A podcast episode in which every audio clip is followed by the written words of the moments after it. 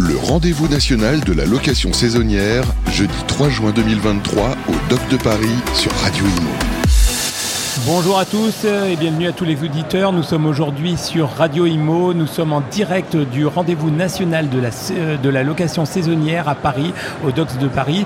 Euh, et euh, donc je suis Joël Benamou. Nous sommes aujourd'hui, je suis moi-même un investisseur immobilier. J'anime une communauté de 27 000 investisseurs immobiliers sur Facebook. C'est un groupe qui s'appelle Mastermind Immobilier.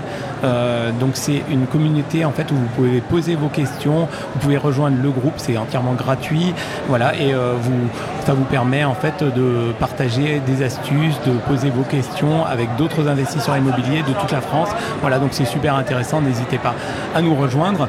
Et donc aujourd'hui, euh, en même temps, euh, donc oui, j'en profite pour vous dire aussi que je suis moi-même un investisseur immobilier. J'investis majoritairement sur Saint-Étienne, dans la Loire. Donc c'est une commune qui est vraiment pas chère. on peut acheter des biens immobiliers à partir de 15 000 euros. Je suis très connu parce que dans le passé, j'ai géré jusqu'à 150 euh, locataires par an euh, en y consacrant seulement 3 mois de temps euh, dans l'année et ça me permettait de voyager jusqu'à 9 mois de temps par an. En même temps, depuis un certain temps, là, je fais de la location de courte durée. voilà, j'ai pas mal de, logements en location de courte durée et ce qui fait que en combinant des prix vraiment pas chers à partir de 15 000 euros les biens et le rendement locatif de la location de courte durée, j'arrive avec avec, des rentabilités des fois de 100% et même en, cumulant ça avec la plus-value, j'arrive à des fois à faire des plus-values euh, euh, jusqu'à 500%. Voilà, donc c'est assez impressionnant. Mais ce que je vous propose aujourd'hui, c'est qu'on va euh, interviewer trois autres intervenants qui sont super intéressants. Donc tout d'abord, je vais accueillir le maestro de l'immobilier, c'est Gilles Grimm. Donc actuellement, comme vous le savez, c'est un petit peu difficile au niveau des financements, mais je pense que pour Gilles Grimm, c'est jamais un, un problème. Dis-moi ce que tu en penses, Gilles. Je te donne la parole. Merci beaucoup. Eh bien, écoute, euh, aujourd'hui, il y aurait une réelle inquiétude euh, concernant la montée des taux qui a été vraiment d'une rapidité euh, extraordinaire. Mais il faut savoir que dans toute montée, il y a une limite à l'élasticité également. C'est-à-dire que ça va revenir un petit peu en arrière.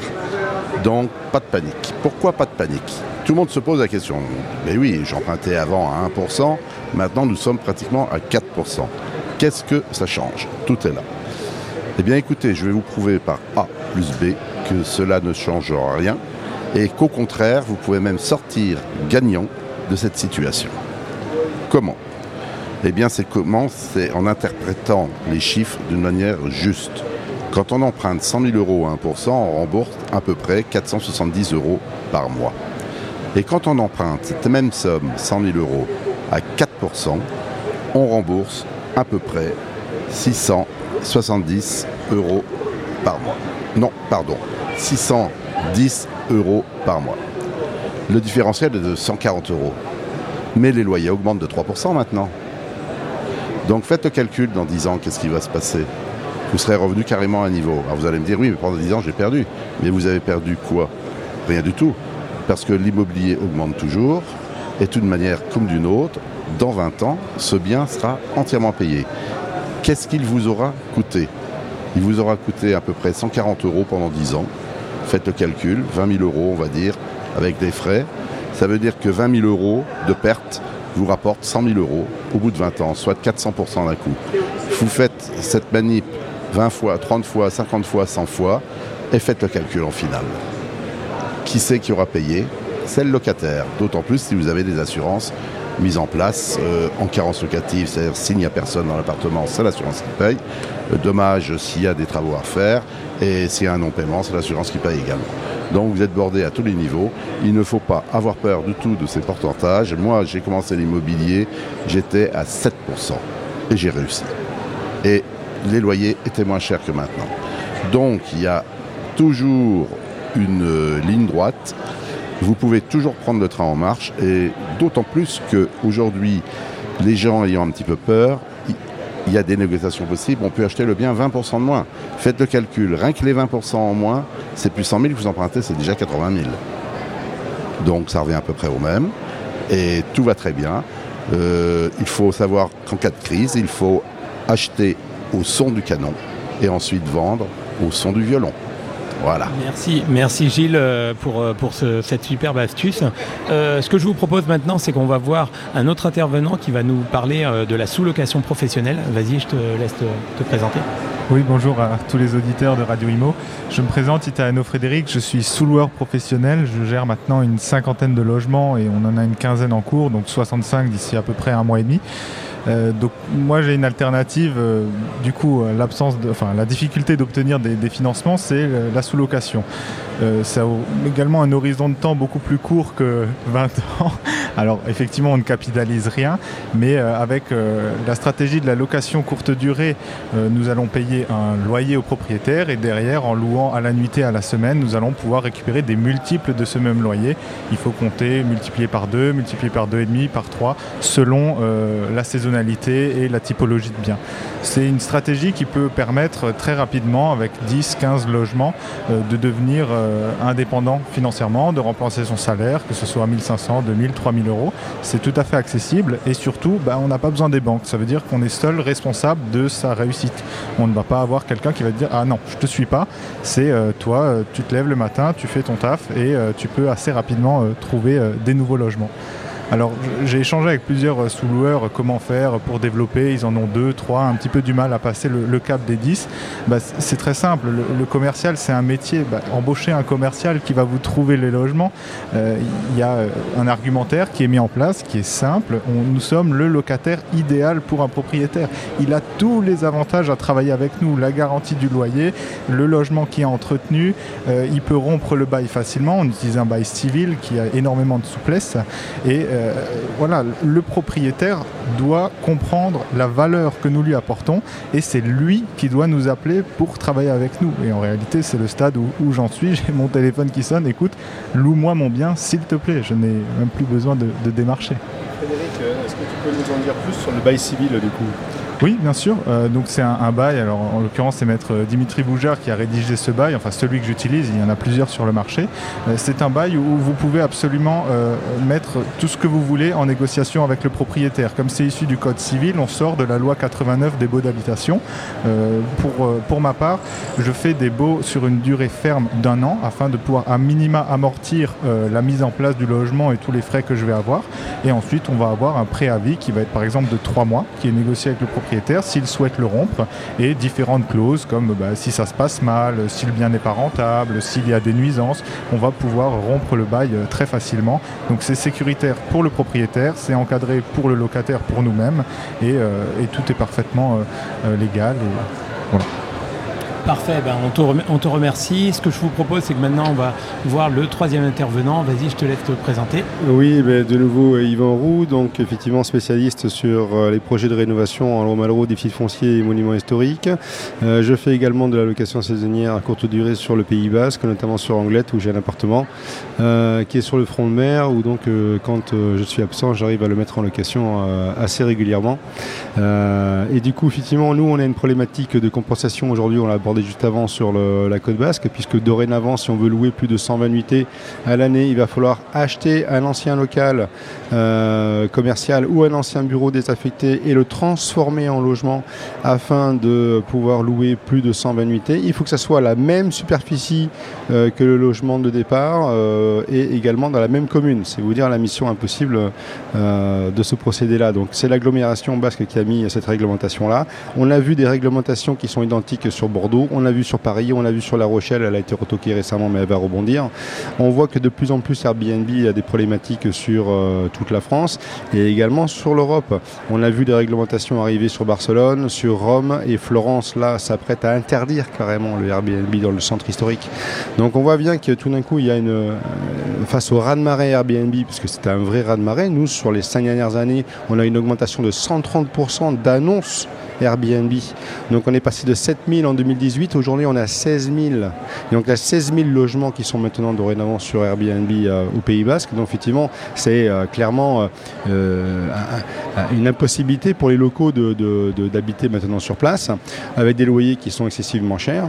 Mais la problématique inverse c'est que on, a, on a le bâton de l'agglomération qui vient maintenant et, et, qui vient nous donner des coûts. Et, et, et je voudrais insister là-dessus en disant que c'est pas forcément le méchant propriétaire. Et c'est dommage de donner ce rôle-là à chaque propriétaire parce qu'on a aussi des familles qui viennent compléter avec le revenu Airbnb des retraites qui sont parfois modestes. On n'a pas que des gros propriétaires fonciers sur le Pays Basque et qui louent et qui s'enrichissent. Ce n'est pas vrai. On a aussi ces compléments de revenus-là. Et interdire et limiter ces compléments de revenus-là, il faut savoir que ces compléments de revenus atteignent en France aujourd'hui annuellement pour ces familles-là 3800 euros par an. C'est beaucoup, surtout dans un contexte inflationniste où on a aujourd'hui euh, des prix qui commencent un petit peu, euh, qui commencent, ça fait un petit moment que ça commence à galoper. On a plus 15% d'inflation et aujourd'hui on va limiter euh, à 120 nuitées et le gouvernement au niveau national travaille sur encore un plancher au niveau euh, de ces nuitées qui pour passer de 120 nuitées pour les résidences principales à 90 voire 60 nuitées maximum. Donc là on va travailler vraiment sur quelque chose qui, qui, euh, qui est nous euh, sur des façons différentes justement de travailler. Donc là le co-living, on a vu effectivement avec Gilles les possibilités de des crédits, mais derrière essayons pour le, la bonne entente entre les particuliers, les propriétaires, les locataires Airbnb d'arriver à des solutions qui soient pérennes dans la durée et non pas avec les changements de législation qui sont perpétuels. Et on souffre souvent de ça en France. On met toujours des, nouvelles couches, des nouveaux impôts, des nouvelles solutions qui ne sont pas et qui ne sont pas réfléchies et qui euh, sont des décisions qui sont euh, court-termistes, euh, qui, qui, ne, qui, ne, font que soulager la réaction de, de, la population qui a marre. Et je comprends très bien qu'elle a marre, mais ce ne sont pas des solutions qui sont euh, visionnaires. Euh, ce sont des solutions qui sont prises comme ça euh, pour couper le feu et, apaiser, le grondement populaire. Et c'est dommage, et je pense que vraiment Airbnb devrait s'impliquer davantage encore sur la réglementation au niveau de l'Europe, afin d'avoir une osmose, je dirais, réglementaire, afin que tout le monde y voit plus clair, puisque là aujourd'hui c'est vraiment le grand flou. Est-ce que la, la, solution, ça serait pas peut-être la location moyenne durée? Alors, euh, la location moyenne durée, c'est problématique parce que nous, euh, de toute façon, on est limité à 120 nuitées. Euh, donc moyenne durée, tu entends quoi? C'est 3 mois d'affilée? C'est 4 mois d'affilée? Plus, de 3 mois. Plus de 3 mois, ben, on est limité de toute façon à 120 nuitées, on ne peut plus aller au-delà. Donc il faudra faire des baux spécifiques, peut-être un bail civil de 3-4 mois. Peut-être un, bail mobilité Un bail mobilité, effectivement, ça peut être tout à fait ça. Aujourd'hui, on a beaucoup de, de, propriétaires au Pays Basque qui finalement, vu qu'ils sont limités à 120 nuitées, avant, auparavant, ils louaient sur l'hiver, eh ben, ils ont complètement fermé ces locations sur l'hiver et ils se concentrent uniquement sur des locations saisonnières estivales. Et on se retrouve aujourd'hui avec des loyers sur la période d'été, printemps-été, avec des loyers qui sont complètement dingues. Il faut savoir qu'une location sur 2020 euh, euh, coûtait 100 euros euh, à Anglette la nuitée. Aujourd'hui, on est à 200 balles. Donc, si tu veux, clairement, on a une vraie problématique d'augmentation qui, fait que, les locataires en payent plus cher. Il y a des problématiques, certes, de, manque de chambres d'hôtel. ça, je le comprends tout à fait. Mais ce n'est pas une bonne solution de venir taper sur le propriétaire euh, et sur Airbnb, il faut travailler de concert, arriver à, des compromis pour arriver à ce que satisfaire tout le monde, les gens qui veulent venir passer des vacances et à la fois les petits propriétaires qui veulent compléter leurs revenus. Oui, tout à fait, parce que c'est vrai que le, comment dire, les, clients Airbnb euh, souvent ne sont pas du tout les mêmes clients que les hôtels traditionnels, donc c'est vrai que c'est exactement. Euh, Exactement. On a beaucoup plus de, familles. Euh, la, clientèle Airbnb, c'est souvent des 3 4 personnes, des familles avec des enfants. il faut savoir une chose, c'est que quand on est deux couples, on veut voyager, ben, parfois on peut louer un appartement ou une maison sur Airbnb, c'est bien pratique. Sinon, c'est deux chambres d'hôtel à 200 balles la chambre, ça fait déjà 400 euros. quand vous louez une nuitée sur Airbnb, vous n'avez pas des unités à 400 euros, des unités à 200, peut-être 250. Donc c'est quelque part, euh, c'est un, manque à gagner hôtelier, mais l'hôtel ne propose pas cette solution-là. Donc de toute façon, on n'est pas sur le même marché. On vient pas bouffer des, ils, vont pas manger des, parts de marché sur l'hôtel. Et derrière ça, euh, ces gens-là qui vont plus pouvoir venir sur le Pays Basque, qu'est-ce qu'ils vont faire? Eh bien, c'est un manque à gagner pour les commerçants c'est un manque à gagner euh, pour la région parce que ces gens-là vont manger, ils vont consommer localement. Et c'est ça qui est dommage aussi, c'est que clairement, euh, on va avoir une augmentation des prix de location, on va avoir une diminution forcément d'une classe populaire qui va vouloir venir sur, la côte basque. Et c'est pas vraiment la bonne solution. Sinon, là, je vais m'adresser à Gilles. Euh, est-ce que la solution, sinon, c'est pas peut-être de revenir simplement à la location longue durée, euh, puisqu'on constate qu'il y a beaucoup d'endroits où, en fait, euh, étant donné qu'il y a, une, sursaturation de la location de courte durée, bah, petit à petit, en fait, les loyers longue durée sont aussi en train d'augmenter.